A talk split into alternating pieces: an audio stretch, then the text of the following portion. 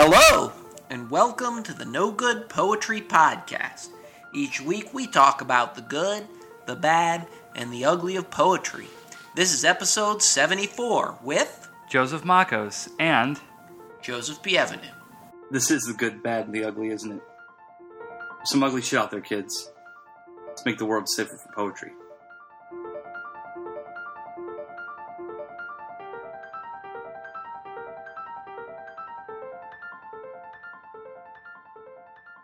So yeah, so uh, we're back for episode uh, episode seventy four here, and uh, we've been we've been clocking in. We're about damn, we're we're almost we're almost to our silver anniversary of episode.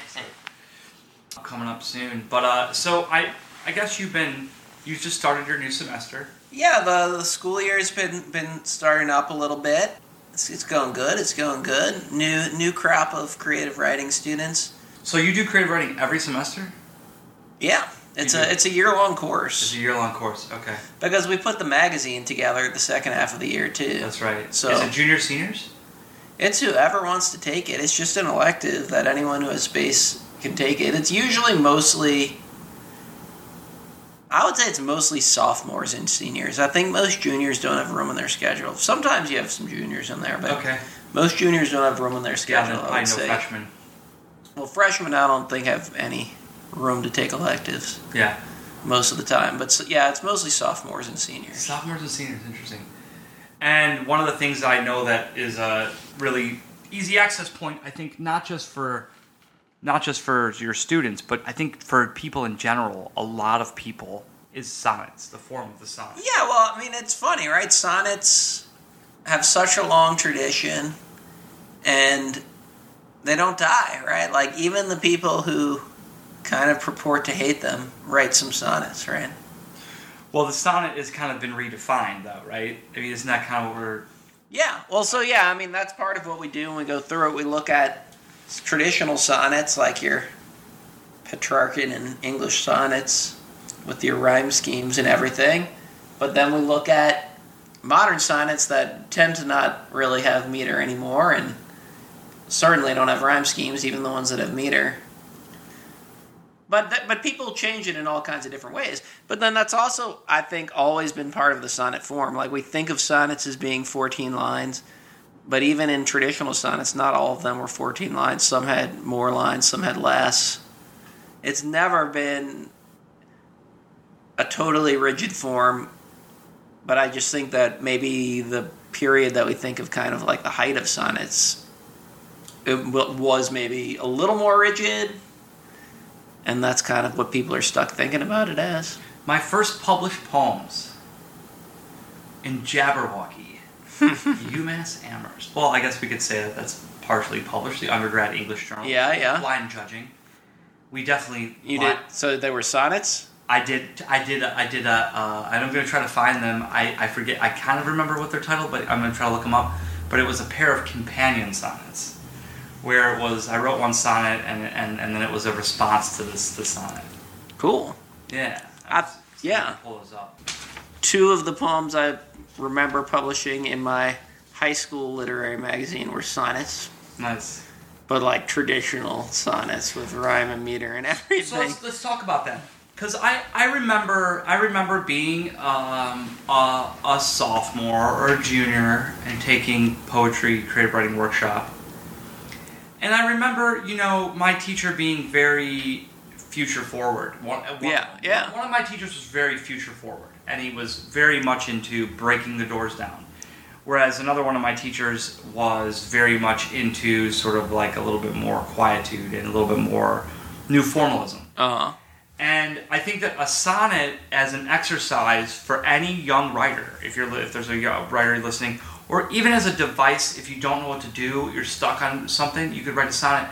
I like I like the puzzle aspect of sonnets. There's it's a puzzle, right? Especially a, a, a, sonnet that's sort of written in meter and has this sort of specific rhyme scheme. I don't think that as a, as a writer. I think if you're a writer and you and you're, you're a poet and you say that you've never written sonnet, I think that that's. I think you need to write the sonnet. Well, yeah, I mean, I think anytime you're writing in some kind of constraint, it's kind of fun because you have to figure out how to make that work in some Yeah. kind of way. And and it's thrilling when you figure something out. You're like, ah, I figured out how to make that fit into this Yeah. form that I'm doing. And sonnets are maybe I don't know. I think there's a reason why sonnets have always been a pretty popular form because yes, they're pretty constrained in some way, but even if you're writing a traditional sonnet, iambic pentameter is pretty easy Pretty easy. to hit in English, right? Like Yeah. you have some sense of what that rhythm feels like. It's not you don't even have to think about it that much. You just maybe you got to count syllables a little bit, but that's about all you're going to have to do, really. And the rhymes because of the way the both of the major rhyme schemes that people usually use are, are pretty easy to do too. Uh, and then it's just like playing around with playing around Well, with it- it. Well, like new form. I mean, this is like this idea of new formalism, right? I mean, we can have it. We can have a, a new, you know. I mean, how old is the sonnet? The sonnet is Well, I think it goes back to like because what it, it was an Italian form first, right? I want to say, oh, let's see if I'm going to guess right. I was going to say 1300s, but I'm not really sure about that. What does it say on our little sheet here? I think it might tell us. the Petrarchan sonnet. It might tell us on that other one. Doesn't say. I mean, I could be wrong, but I was thinking it was like the 1300s Petrarchan for the Italian sonnets, and then I think English sonnet. you know in English English is later, right? Yep. I mean, we've You're got all talking sorts like of classical. 1500s in English. Right. I think is really when you're starting to get into that. Um, The Romantics and uh, and uh, they were all into they were all into sonnets, so to speak. yeah, and it kept going for a long time. Sometimes I think when I read when I've read like Wordsworth's Wordsworth's work, it's almost like you know it's almost like just strings of sonnets on end, almost. Yeah, well, I mean, he's using the same meter, and then I don't know. I guess maybe his his pattern. Okay, so maybe I'm wrong. It was a little earlier, 1200s. Really, in Italy, mid 1200s is kind of like the beginning of Italian sonnets. But yeah, 1300s I think would still be the height, right? That's when you have like Dante and Petrarch. Yeah. I wonder what it came out of. What you think it came out of a memory thing? The ability to remember the lines easier? Is it is it is it did it come out of a, a dramatic monologue thing, a play type thing? Well, I mean, I wonder. I mean, well, soneto is little song, right? But it does seem like most sonnets, the speaker is directly talking to someone, and then later on, maybe something. But, you know, usually they're directly talking to someone, which is not, even in a time period where I think most poems didn't usually do that, sonnets did, right? And I think maybe that's why there's so many love sonnets, perhaps, right? There are a lot of love sonnets. So you have any? Uh, do you have any like favorite traditional sonnets? Well, I don't know. I was gonna. I, I kind of like this. Uh, I was remembering this one sonnet that uh, Keats wrote. That, uh, this on on first looking into Chapman's Homer, which is just like such a funny title. Yeah, that's a it's a great that's a great one. Yeah. Keats. I'm gonna read this one here for you. Much have I travelled in the realms of gold, and many goodly states and kingdoms seen. Round many western islands have I been, which bards in fealty to Apollo hold. Oft of one wide expanse had I been told, that deep browed Homer ruled as his domain. Yet did I never breathe its pure serene, till I heard Chapman speak out loud and bold. Then felt I like some watcher of the skies when a new planet swims into his ken, or like stout Cortez when with eagle eyes he starred at the Pacific and all his men looked at each other with a wild surmise, silent upon a peak in Darien. Yeah, that's a good one. I think not, people who are good at writing sonnets, like in the traditional sense, the rhyme is not oppressive, right? It's like It's not impressive at all. you almost don't notice it to some extent, right? Because it's it feels very natural, and there's usually some kind of slant ones in there. Seen, bin, right? Domain, serene. where you get this kind of there's enough variation in that that it doesn't feel like this super rhymy thing. I always think it's so weird though, right? I don't think now anyone would pick up Chapman's translations No way. and be like, "Oh, this is this is great." Great Homer. But it's so it's weird to think that Keats was like, "Oh, this is eye opening. What a great translation this Uh, is." must have been the thing of the time. But I guess, but also if you think of if you read the older translations, I guess comparatively, I mean, I guess maybe it was just like the new book on the shelf for him. You know, the new the new book. well, and reading reading the Odyssey in any translation is still a pretty good good read, even if it's not the greatest translation. but not to take away take us away from sonneteer, but you know. Yeah, so I mean, there's so many, you know, sonnets that are celebrated. You know, I think. But uh, Keats didn't write too many sonnets, did he? I can't think of. He has this, and he be a couple. has. he wrote some odes or any He has a bunch of odes. I don't know if any, I don't know if any of those are sonnets. I'm trying to think if he has any others or not. He might, but I can't think of them. Hmm. There's like all sorts of sonnets that are famous. You know, Elizabeth Barrett Browning. Yeah, yeah. I think I had to remember. I had we had to memorize "How Do I Love Thee" in high, in high school. We had a test on it. We had to recite it. But yeah, I mean that's a cool thing too. Memorizing poems in general is nice, but I think memorizing sonnets is nice because you get that you get that feeling of the rhythm and that scheme. Well, this one, right? I mean, this is just such a famous it- This is just like, and it's so over the top, you know. But it's like, it's like, we look at this stuff as so over the top, but like, was it over the top back then? How do I love thee? Let me count the ways. I love thee the depth and breadth and height my soul can reach when feeling out of sight. The ends of being an ideal grace. I love thee to the level of every day's most quiet need, by sun and candlelight. I love thee freely as men strive for right. I love thee purely as they turn from praise. I love the passion put to use in my old griefs and with my childhood's faith. I love thee with a love I seem to lose with my lost saints. I love thee with the breath, smiles, tears of all my life. And if God choose, I shall love thee better after death. Yeah, there's Pretty- definitely like this whole tradition of these like very ecstatic love poems, right? Definitely. I mean, I think that there's like a convenience to like brevity. There's like a form. There's like a feeling to the brevity of sonnets. It's like it's like just enough. You know what I mean? It's like just enough.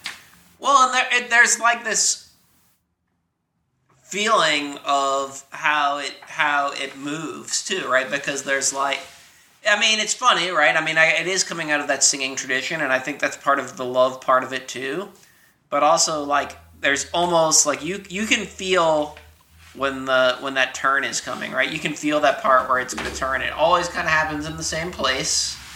It's almost like a rhythmic thing too, right? Like you can feel the sonnet about to turn, which is a nice part of it, for sure. You know, there's like some poets that I don't even particularly like in general, but I like some of their sonnets. Gerard Manley Hopkins, good poet, not one of my favorites. I gotta say, most of them kind of bore me, uh, most of his poetry. But some of his sonnets are so good. Pied Beauty has always been one of my favorites. That one. Maybe we'll read that one. Read that one. Pied Beauty. Glory be to God for dappled things, for skies of couple color as a brinded cow, for rose moles all in stipple upon trout that swim, fresh fire coal chestnut falls, finches' wings, landscape plotted in pieced fold fallow and plow, and all trades, their gear and tackle and trim, all things counter, original, spare, strange, whatever is fickle, freckled, who knows how, with swift, slow, sweet, sour, a dazzle dim, he fathers forth whose beauty is past change, praise him. you know, and it's this ostensibly religious poem in some case, but it's It in some ways, but it's this like it's really like a poem about all the about nature, right? Like all the wonderful things It's a in nature. poem, right? yeah, It's like kind of like but I also just love the sounds in it. It's just got all these great, almost tongue twistery he sort definitely goes into that sort of like symbol symbol semblance some symbol sibilance. Yeah. semblance. Oh, well, yeah, maybe, but it gets. I mean, it's almost hard to read, right? It gets very some some nice repetition of sounds that are almost hard to say. Swift, slow, sweet, sour, dazzle, dim. And it's pretty show stopping with the sounds for sure. Yeah, I don't know. I think there's a commodity of language that's going on. I think in uh, in uh, sonnets. You know what I mean? Well, yeah, I don't. There's could, not a lot of could, room for bullshit. could he have written that if it weren't in a sonnet form? I don't think so. It would Not have been really. looser, right? Like there's something. Yeah, there's something inherently tightening that happens in that sonnet form because it's Yeah, it's like a little case or something, right? yeah. You, you don't have a lot of room to play. I mean, you have room to play, but you have just enough room to play. And also, if there's like a weak, that, that's the one- that's another thing I think about sonnet. If there's a weak line or two, it's gonna show. Yeah, it's true. You can't really get away with it too much. Although there's some bad sonnets. But Well, of course, there's a lot of bad of everything. but yeah, I think it's I think it's more obvious you're right cuz it's like just some ugly seam in the thing. Let's see, in our packet here, we have a little bit more imagist work, a little more modernist work. Maybe if we're going to read one last So maybe that's almost like a transition point of we're going to get into some of the more modern sonnets, but like maybe we need to maybe maybe we need to read this this Yeats because this was a famous sonnet his Leda and the Swan and it's a great sonnet but it's still in the traditional form to some extent I think there's something different he did but it's mostly in a, tr- a traditional form it's got a basic rhyme scheme but it's very modern feeling at the same time. It's almost like a tr- transition to the people who start losing parts of the form. Sure. Leda and the Swan. You want to try reading that one? The Yeats piece? Yeah. Yeah. And, you know, what a great myth. Weird myth. And a strange subject to choose for a sonnet. I don't know the myth. So this is one of Jupiter, Zeus's many like weird transforming into an animal to rape someone, but and is a famous uh, famous subject of paintings in the Renaissance, especially of of Zeus as a swan um, with Leda, right? And then the her children were Castor and Pollux, Ah. and then Helen of Troy. Yeah. But I think in some versions of the myth, at least, instead of being born normally because of Zeus being a swan, they're they're hatched from eggs. Well, that would be interesting. to be hatched from an egg. I don't know if you remember the the, the TV show, popular TV show. Uh, Mork. Mork and Mindy, yeah, he was remember, an egg, yeah. remember he had an egg and then it, and then it grew Yeah. into a full size human and then it popped. It was Jonathan Winters was his kid. I forgot that. I mean, I you remember the egg. I remember the egg, but I forgot gr- what the the grown conclusion man of that out. was. Yeah, was Yeah, grown I forgot what the conclusion of that. Was it was really good. Was, I remember that being really funny. He was his son. Leda and the Swan by William Butler Yeats. A sudden blow, the great wings beating still above the staggering girl, her thighs caressed by the dark webs, her nape caught in his bill. He holds her helpless, breast upon his breast. How can those terrified, vague fingers push the feathered glory from her loosening thighs? And how can body laid in the white rush but feel the strange heart beating where it lies? A shudder in the loins engenders there the broken wall, the burning roof and tower, and Agamemnon dead. Being so caught up, so mastered by the brute blood of the air, Did she put on his knowledge with his power before the indifferent beak could let her drop? It feels I like, like- a very modern treatment of that subject, though. in some Yeah. ways, yeah. He asks. You know what's interesting about this one too is he asks him three questions. Yeah, that's true, which is nice. I almost, I wonder, because I, I guess I don't know enough. There might even be an answer to this question. It, I can almost imagine him like sitting in an art museum, looking at one of these paintings of this So as he's it- writing this. You know, I could too. So this might be an ekphrastic it might be, yeah, sonnet. it might be. Yeah, I could totally see that because this is almost this very meditative on a painting. It feels like it, right? I mean, the way that he sees the scene. I mean, he could have imagined that, I suppose, but it seems very much like looking at one of those sort of beautiful but contrived positionings of one of those paintings, right? I can imagine like the swan with her nape in his beak, right? Like that that whole thing. It seems very much like one of those it paintings. seems picturesque, totally. Yeah. I wonder. Hmm. Maybe we could look that up. See if there's a Leda and the Swan. Is there a Leda and the Swan painting? There's Like- many. There's many There's Leda many? and Swan paintings. That's why I'm saying maybe he was, but I don't know. I don't know if that's actually something that is known about this poem or not. It might be. Someone who's a Yeats scholar may know. Uh, there may be papers on that for all I know. I haven't. I haven't looked into it.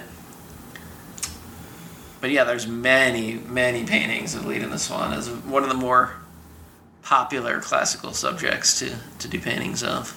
Oh yeah, I think he he probably almost he, he the best of Leda and the Swan paintings. There's that many that there's a best of list on there, right? Well, you know, I mean, goddamn, these are these are these are pretty graphic paintings. Well, and that's the other thing that I think he captures well here, right?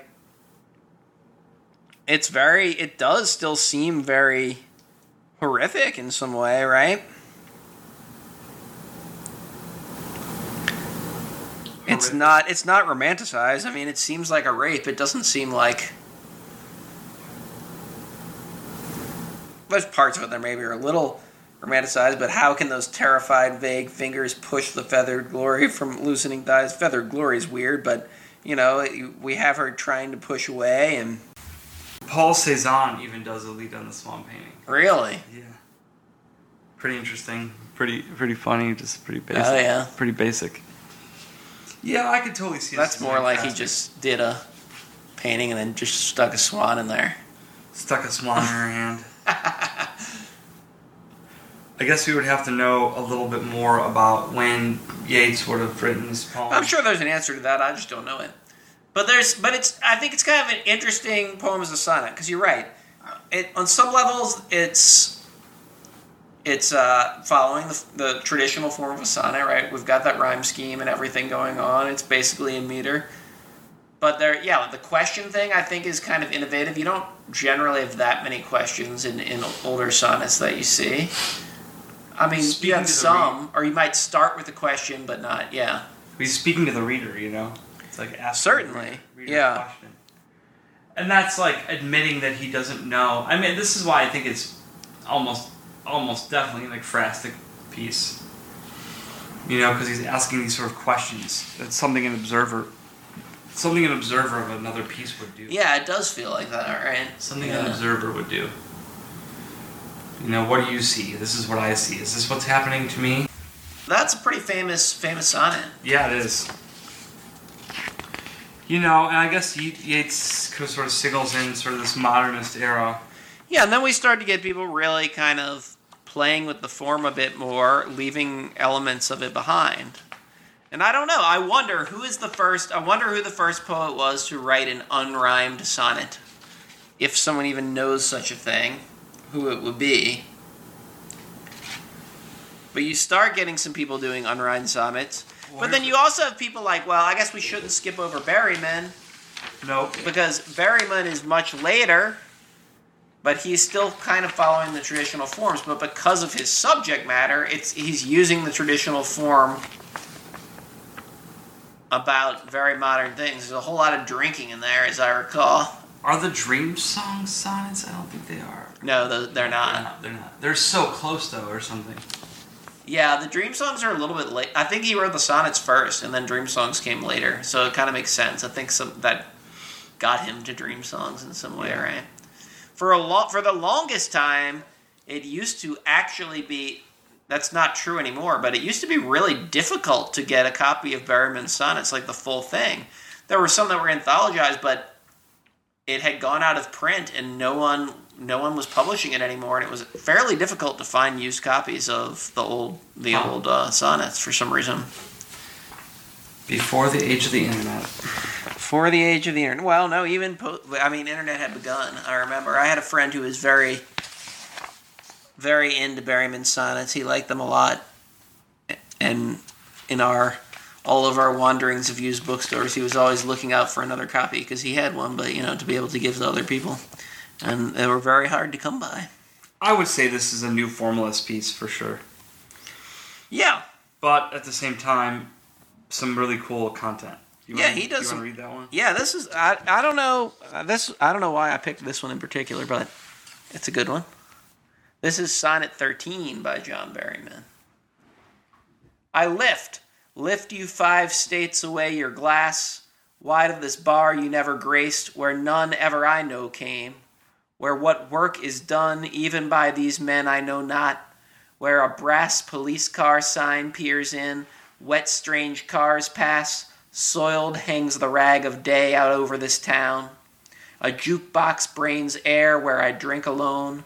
The spruce barkeep sports a toupee, alas. My glass I lift at six o'clock, my darling. As you plotted, Chinese couple shift in bed. We shared today, not even filthy weather. Beasts in the hills, their tigerish love are snarling. Suddenly they clash. I blow my short ash red, gray eyes light, and we have our drink together. That's an example of one that, to me, when you, I mean, I followed the, my eyes followed the poem on the page a little bit, but that's one to me that like you can't really tell it's a sonnet.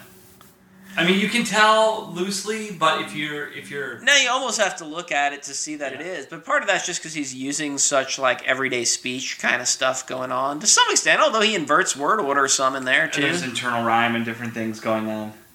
and the subject matter. I mean, I guess you just hear he's drinking at a bar, Yep. so and you're talking about smoking a cigarette and the bartender having a toupee and all this. So, but it's also on the other outside of the form, it's also very traditional in that it's doing what so many sonnets always did. It's a straight up love poem. He's talking to his love, right? There's and they're separated. You there's know, a predominance of love poems, sonnets. Definitely. but Berryman's great and his sonnets are wonderful. In some ways, I kind of like his sonnets better than Dream Songs a little bit, but Dream Songs is weird. Dream Songs is good. It's but good, yeah, but- That was one of those books. Dream Songs was one of those books that like I read. I read like eighty of them, and then I was like, "Oh shit!" I finally got it. You know? I, Yeah, I had to go yeah. back and start from the beginning again. You know what I mean?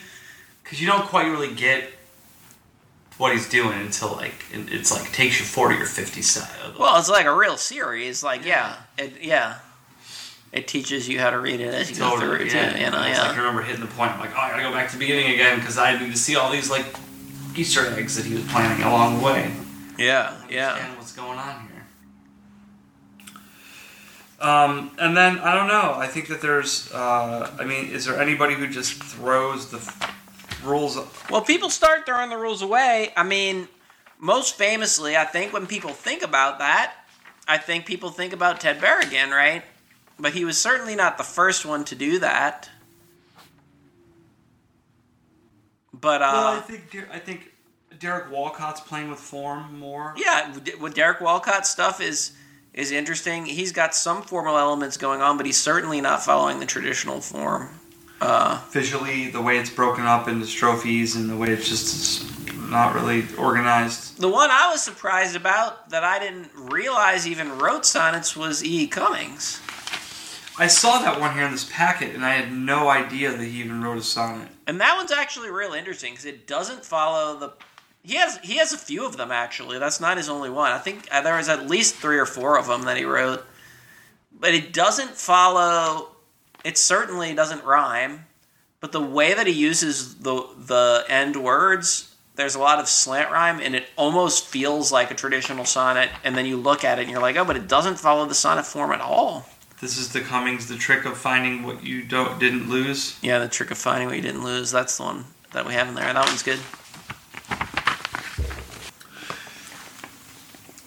The Trick of Finding What You Didn't Lose by E. E. Cummings. The trick of finding what you didn't lose, existing's tricky, but to live's a gift. The teachable impostor of always arriving at the place you never left. And I refer to thinking rests upon a dismal misconception, namely that some neither ape nor angel called a man is measured by his quote IQ unquote. Much better than which every woman whose, despite the ultra machinations of some loveless infraworld, a woman knows, and certain men quite possibly may have, shall we say, guessed? We shall, quoth gifted she, and played the hostess to my more than me. Man, what is he really saying? It's like, Yeah, I don't know. I think I do have a hard time getting. Cummings is the so whole- cryptic. There's some nice little things, but I don't know. So okay, so we got this whole idea of the trick of finding what you didn't lose, right? Arriving at a place you never left. I like that. Yeah. And then he's got this idea that it's a misconception to think that human beings are measured by their intelligence. By right? their intelligence, yeah. right, is the idea. Um, because, you know, we're saying man, neither ape nor angel, something in between, right? But that women somehow know better than men do. Yep. Yeah. What exactly? I don't know. I guess that thing that he realized that that's a misconception. That you can judge people by intelligence. And that they deign to some, some woman, that some unnamed woman deigns to, like, uh, give him her time. Is that kind of what's happening at the end? I can't quite follow that last part. It's really confusing. But it's real interesting as a sonnet. Definitely. And you see what I'm saying? Like, even though it's not rhyming, there's these weird repeated sounds. It almost feels like it is, even though it's not. Totally, that's Cummings. He's very, he's wordsmithy. He's very crafty with Well, his- those repetitious sounds, even when they're not rhyming, like the gift left. Not a rhyme, but because of the FT thing, it kind of sounds almost. We've got that repetition, right? Yeah. Upon man. Well, that doesn't rhyme, but there's something similar in those sounds, right? Yeah. Well, you know, I mean, E. Cummings is kind of like a middle. It's kind of like a, a middle century, mid-century modern piece. I think you know. Yeah. But that's very Cummings. I mean, it's very, it's so Cummings. It's very Cummings, but I never think of Cryptic him and as a sonnet punctuation, writer, no. and uh, I don't think when people talk about non-traditional sonnets that they think of Cummings necessarily I don't most think of they the do time. either. No. Couple.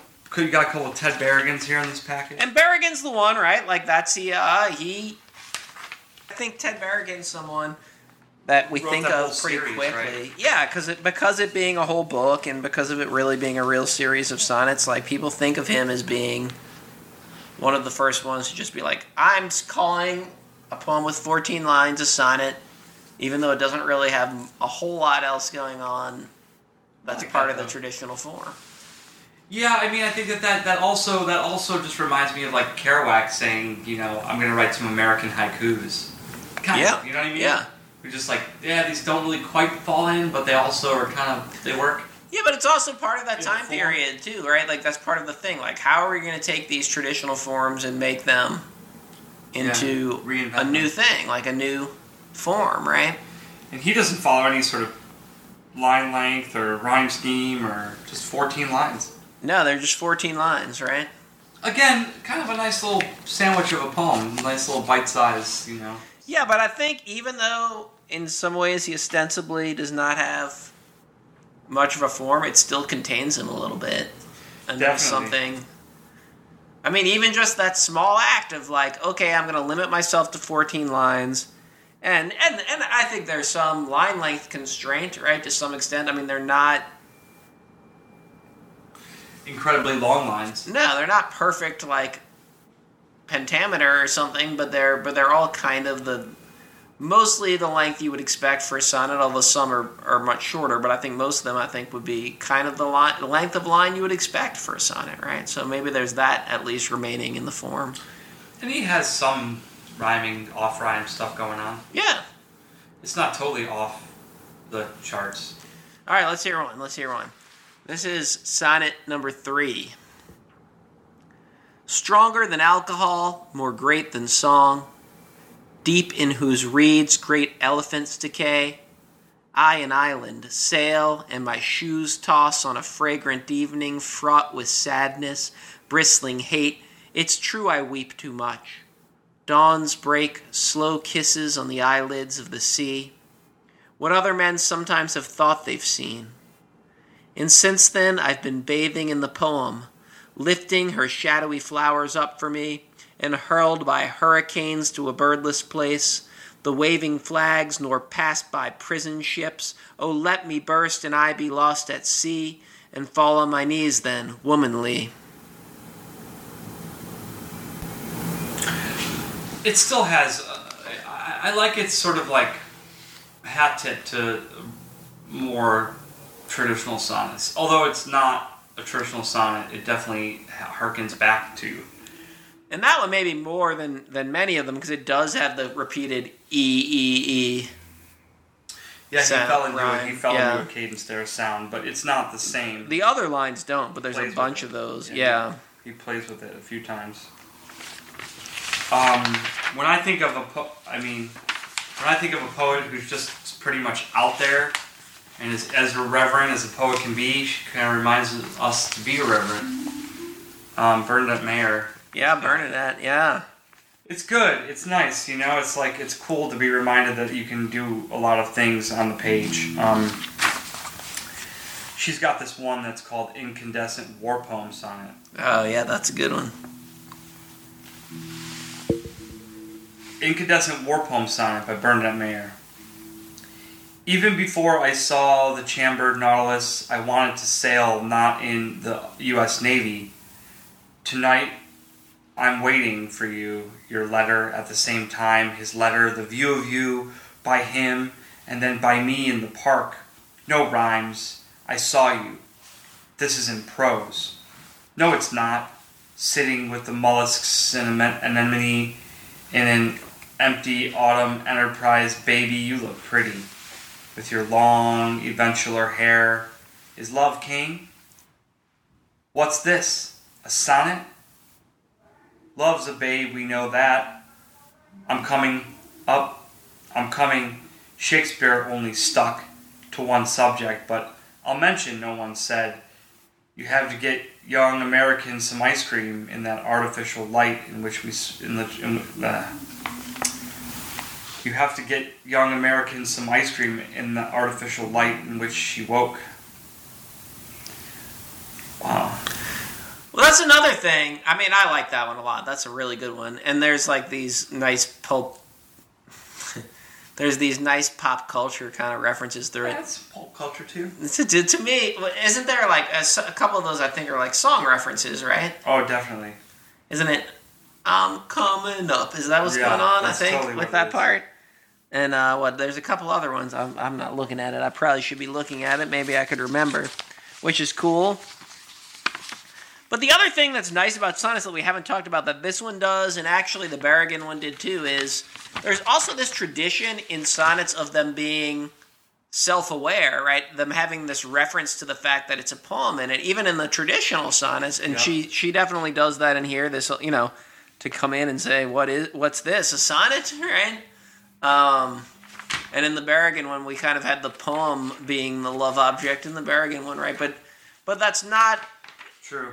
maybe it's done in a more modern way, but that also is something kind of a tradition of the sonnets. I feel like even in the, in like Shakespeare's sonnets, you get these moments where it's kind of The poem knows it's being written. acknowledging that it's a poem being written as you're as you're reading it, right? through it, yeah. Which is kind of a cool thing. And what a great title, Incandescent War, War Poem. Sonnet. Pretty good. Oh, and yeah, we'll get the Chambered Nautilus reference. Is that a sonnet? It might be. The Wendell Holmes? Is It that, might be. Is that Oliver Wendell Holmes? yeah, maybe Is so. that a sonnet too? Get that reference in the beginning. Yeah, I we have to I have to look that up. I don't know, but I, I think I know what you're talking about. well, she's like you know, it's like nice. It's like nice to be able to break open, break open the thing and make it more. You know, again, I think she's maybe it's a response to uh, Berrigan doing his thing. Yeah, well, and she wrote some. She wrote all those sonnets when she was younger, and then it's funny. And then, like I think a couple years ago, maybe they did a reprint. That was a combination of all the sonnets she wrote when she was younger. It's like a collection, which I actually should buy. I think it'd be nice to have that all in one place. But I was watching on YouTube uh, an interview she did for some like writing shop shop where they were asking her about that, and I think she read. She didn't read that one. She read the other one I have on here, whatever that one is. She read it, but then they had people call in and they were asking her about sonnets and all of this. And typical Bernadette, she was being very cantankerous about the whole thing. And and I just remember in the midst of her talking about it, she says, "You know what I've realized about a sonnet? It's a stupid form." because she said, and I'm now I don't remember the rest absolutely, but I just remember that because it was just funny. Like she's all said, "It's a stupid form," and but she said it's because because of the closeness of it, right? She says because, and it's not really about the poem; it's just about life and the way of thinking about life. It makes you think that there's a solution to things when really there's no solution to anything, Huh. right? That sounds like a Bernadette thing to say, I guess. Um, but but then of course the people that were talking to her were like, "But why did you write all these sonnets?" and she was like, "I don't know." And I also think that's just her being cantankerous to some extent because I think she also still continued to write sonnets for a long time. So hmm. obviously they had something to do with her. But I think it's funny. Well, and that's the thing with these like sonnets escaping the form, right? There's this idea, as much as people like the formalness of it, there's this idea of rebelling against it at the same time, too. Well, there's that, I don't think it's true, but there's this like quote ascribed to Pound, right? But I've never actually seen the quote anywhere where he says a sonnet is a fascist form. Huh. That might be in Guide to Kulchur. I don't know. I've never actually found the quote, but I've seen people reference it all the time. And I wonder if it's not one of those things where it's like, it sounds like something he would have said, Yeah. and it just kind of gets passed along. But there's that kind of idea, right? Like, oh, okay, this is so constraining and all of that. And that might be true. But that's also what's beautiful about like the modern sonnets because it's retaining some parts of it but but allowing there to be freedom within that. And maybe that's like the true way of using a form is like, yeah, work within that form, but when it's not working for you, bust out of it. Right? And and maybe that's the best way to use any kind of form, you know? You have that constraint there until the moment where it doesn't work and you need to bust out of it, Yeah. and that's great, you know? Yeah, work through it. Yeah, exactly. Work in the form, and then as soon as you master it, you can break through it. I don't know. But I also found this really cool, and I'll put a link to it because you can listen to her read it.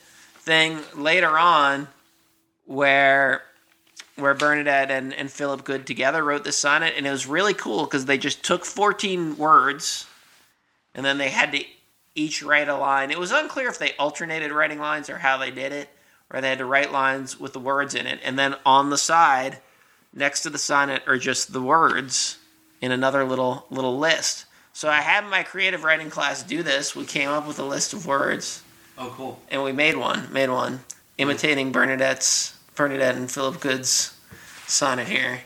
Um, I don't know. It was a lot of work because we, we had ten of us. So I don't know. But this is this is what we got. We got son- uh, We didn't come up with a real title, so it's just sonnet. The cricket wanted nothing but trouble, yet sleep still hammered on the doors of my mind. I dance to the echo of a squeamish voice, while the moon hangs heavy with her dusty eyes. A fog looms over this hazy lake. Fireflies boomerang back and forth in the night. Ouch! A paper cut speckles the page. Gooey marshmallow flesh drips into the fire. I can't follow the instructions in this cookbook. Tiger got your tongue? I soak crumpled coffee filters in the bathroom sink. Our rage pirouettes through the hotel room until a man jumps off the roof of my mouth. I love the twist at the end there. Yeah, that's a good end. That's a good ending. Yeah, yeah, yeah. I was waiting. I was actually closing my eyes to actually envision the whole thing, like in my mind, and then you get you got me at the end. it's, a li- it's, a, it's a little scattered, which is I think something that comes from collaborative things. I think if you if you look at the model and it's a little scattered too, but that's also just a fun exercise to write with someone in a form is always easier if you're going to do a collaborative poem too. I think. yeah. Well, I mean, you gotta let go, and you gotta assert. You know, that's that when you're doing a collaborative thing, especially collaborative sonnet. I mean, Christ, you know. Well, it's easier to do a collaborative loose sonnet like that than if you're trying to do a collaborative sonnet in traditional form. Definitely. Probably. Well, I don't know. And then there's a lot of people still continuing this. Um, I mean, I think in recent memory, Contemporary Yeah.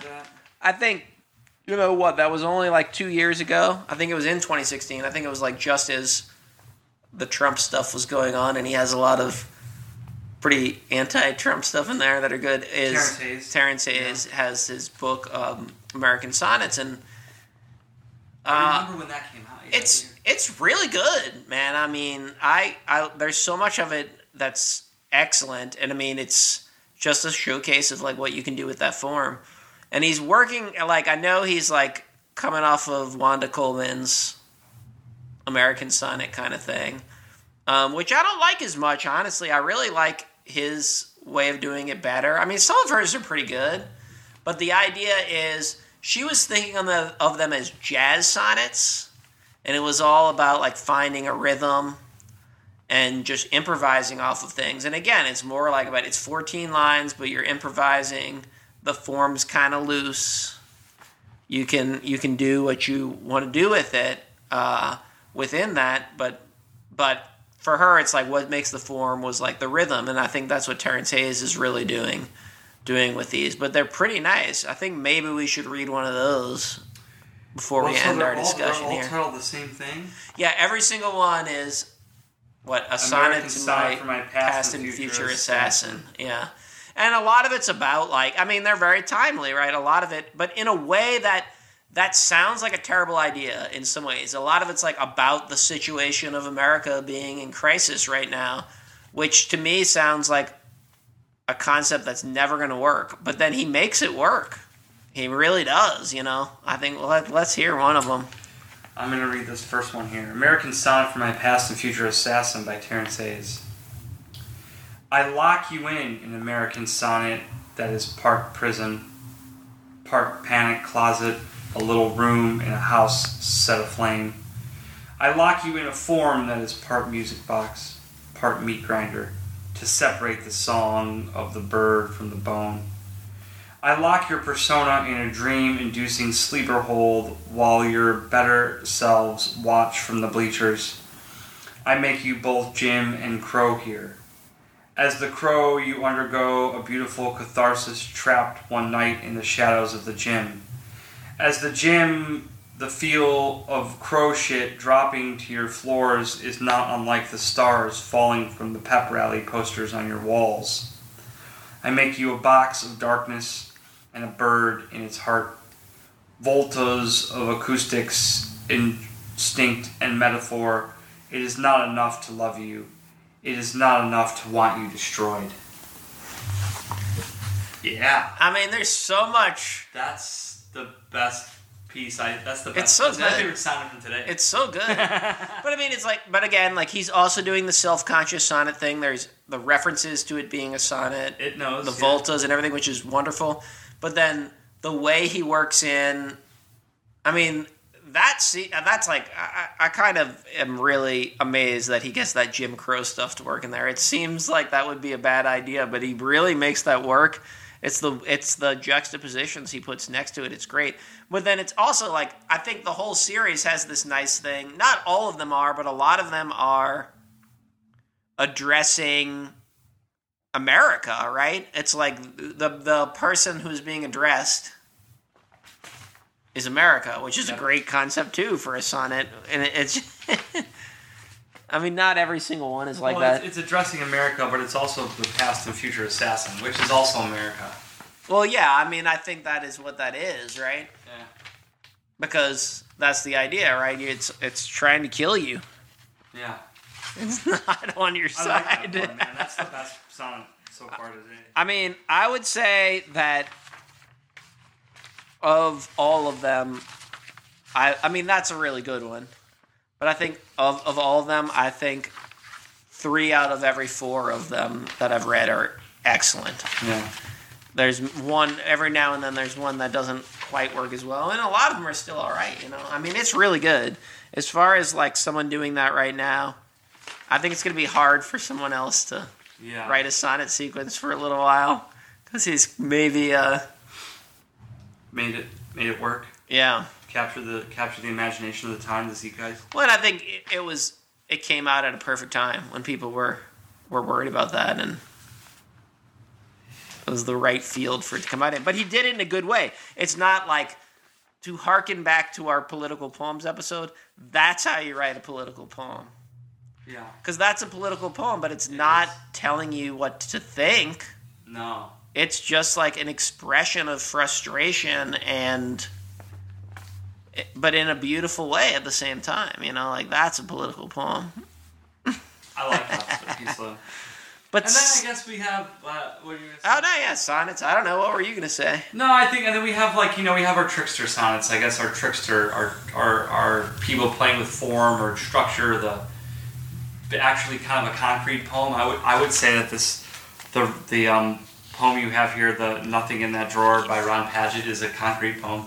Well that's a sonnet yeah uh, it's a it's a sonnet for sure i think we talked about this one before in a previous episode but maybe not in the reference of it being a sonnet I think we have talked about this one, but the um, yeah, nothing in that drawer, nothing in that drawer, nothing in that drawer, nothing in that drawer, nothing in that drawer. no but it's but it's you know but it's so the title's nothing in that drawer Yeah. It's like nothing in that drawer, nothing in that drawer, nothing in that drawer, nothing in that drawer, nothing in that drawer, nothing in that drawer, nothing in that drawer, nothing in that drawer, nothing in that drawer, nothing in that drawer. Did I hit 14 yet? I don't know. But that's the brilliance of it to me is yeah, it yeah, I mean in that sense it is a concrete poem. Yeah, it that's what looks I was thinking. Of. it looks like a chest of drawers, right? And you imagine someone pulling out each drawer. Although then it's also like amazing because that would be a huge chest of drawers if it had 14 drawers. But I, I've got a drawer. I've got. A, I've got a chest of drawers. Not quite chest of drawers. I got. I've got a shelf. a type 14. cabinet, Yeah, I got a a 14 shelf type cabinet. But uh, but but it's also like, but that's also getting at the heart of this whole sonnet structure thing at the same time, right? That a sonnet is this imagining a sonnet as a chest of drawers is almost about right, right? Like that's kind of the feeling Yeah. of it. It's got this very rigid sort of thing, but I mean, it's that's almost the perfect metaphor. But you can put anything in those drawers. But only fourteen things. But he's made the shell of a sonnet, right? Like it's it's a it's all drawers with nothing in them, which is kind of amazing. I mean that. I don't know. That might be one of the most perfect of those kind of concepty poems that I can possibly imagine, right? Because of that, it's it's got the simple physical level, but then as its commentary on what a sonnet is is kind of great too. Yeah. I thought you were gonna, which I don't know if that's a sonnet itself. I thought you were getting ready to talk about that Steve McCaffery thing. Oh well, that's funny too. That's a visual poem. We'll put it up on the show notes. Yeah. But Steve McCaffery has this funny structure of a sonnet visual poem. Envelopes and paper. It's pretty good. But again, same thing. I think talking about it in a similar way, right? Sonnets are these interesting letters. That's another good metaphor. Like, it's this very structured thing when people used to write physical letters on stationery, right? You Yeah. kind of had your prescribed size and everything. But then so so much variation within that. Your paper and whether you're writing in ink or typewriting or what you're doing to write your letters and all the, the all the it's the same thing as a chest of drawers, right? It's structured, but all this freedom inside of the structure. And I guess that's the nice thing about a sonnet when it really comes down to it is yes, it's got a structure, but you know, whether Pound said that or not, I don't know that it's really right that it's a fascist form because the beauty of it is there's so much freedom inside of that structure and you can also choose to give yourself more freedom of it because you it's only as structured as you want to make it to some extent True. I mean, that's what this whole podcast has been about, right? You can you can have all sorts of different sonnets and forms. You can you can stick in this sort of new formalist sort of iambic pentameter as an exercise, as something to sort of a puzzle to solve. Uh, the, again, the, the empty chest of drawers that you fill it up perfectly with every little thing in each place, or you can kind of like make it this um, this uh, sort of creative space where it's okay. Like, what's the real structure of all of it? Even McCaffery, even Padgett, everyone, they all have 14 lines. yeah I mean, even the even Yeah. the McCaffery has 14 lines. yeah So, which which is funny. So really, at the end of the day, it comes back to 14. which is which is great though and then and then there's so much other things about it that there's a lot of li- the the other thing I like about it is by having that form, it reminds you that poetry is an artifice.